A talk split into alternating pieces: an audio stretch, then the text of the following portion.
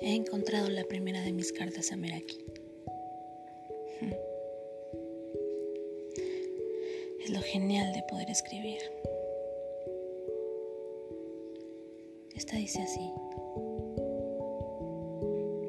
Mi cuello aún tiene rastros de ti, de tus manos, de tu sudor, de tu aroma. Uso mis manos acariciándome para intentar disminuir ese dolor que aún me excita. Primo de a poco y la humedad aparece nuevamente.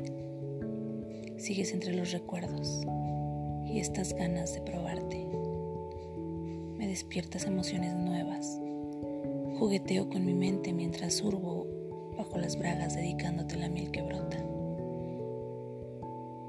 Eres un cabrón y me enamoré de ti.